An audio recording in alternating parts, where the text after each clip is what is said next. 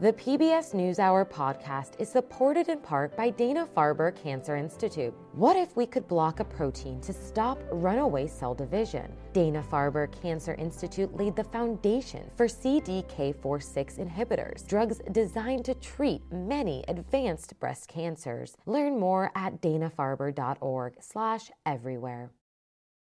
Wynette Smith is the longtime owner of Starlet Dance Studio in Albuquerque, New Mexico.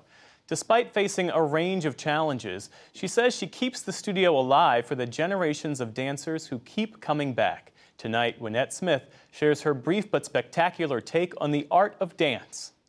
These are students that I've had over the years. These are my children. I never had any, so these are my children.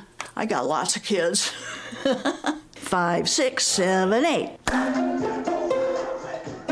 Wow, wow. Old age is, is quite a trip, I'll tell you. It's just my body's saying, time to rest, you know. Right now I teach tap. I teach the advanced ballet. Now, ballet is my favorite. I start with the three year olds, and my oldest student at this point in time is 82. And a lot of them, when they were growing up, they dreamed of doing dancing. And now that they're older and retired, they want to try it. And for my teachers that teach for me, they started with me when they were little kids and now they're teaching. And they wouldn't have that if I didn't keep this place going. It's just part of my life. It's just like it, this is part of my body. To me, dance is an art. When you're dancing, when, when you're doing jazz, you know, you're just like, yeah. You know, it's from your heart. And when it's in ballet, it's like, I love you, audience. I love you. These shoes are all shoes from students of mine who have moved out of Albuquerque. Katie danced here.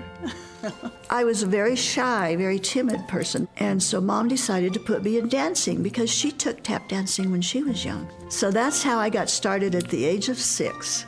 The dancing really helped, it really brought me out. So by the time I was in high school, I was on the dance team. It was fun dancing in front of an audience. I wasn't afraid at all. And from there, I just started teaching here at Starlet. That's when I was in college. I've been the owner for about 40 years. In this North Valley, this has been the only dance studio forever. I just got all my joy out of the dance studio. I want everybody to have a chance to experience dance. It, it, it's not just saying, gee, look how high I can get my leg. It's your heart and your soul. This studio, I'm working on third and fourth generation of students. So it's like a family. Everybody knows everybody, we're all helping each other. It's just very intertwined. My hopes is that Starlet Dance Studio will remain here and that my students who have grown up and are now teaching for me will have a venue and a place to go. And I hope they continue the heart, the heart part of it. My name is Wynette Smith, and this is my brief but spectacular take on the art form of dance. It's from the heart.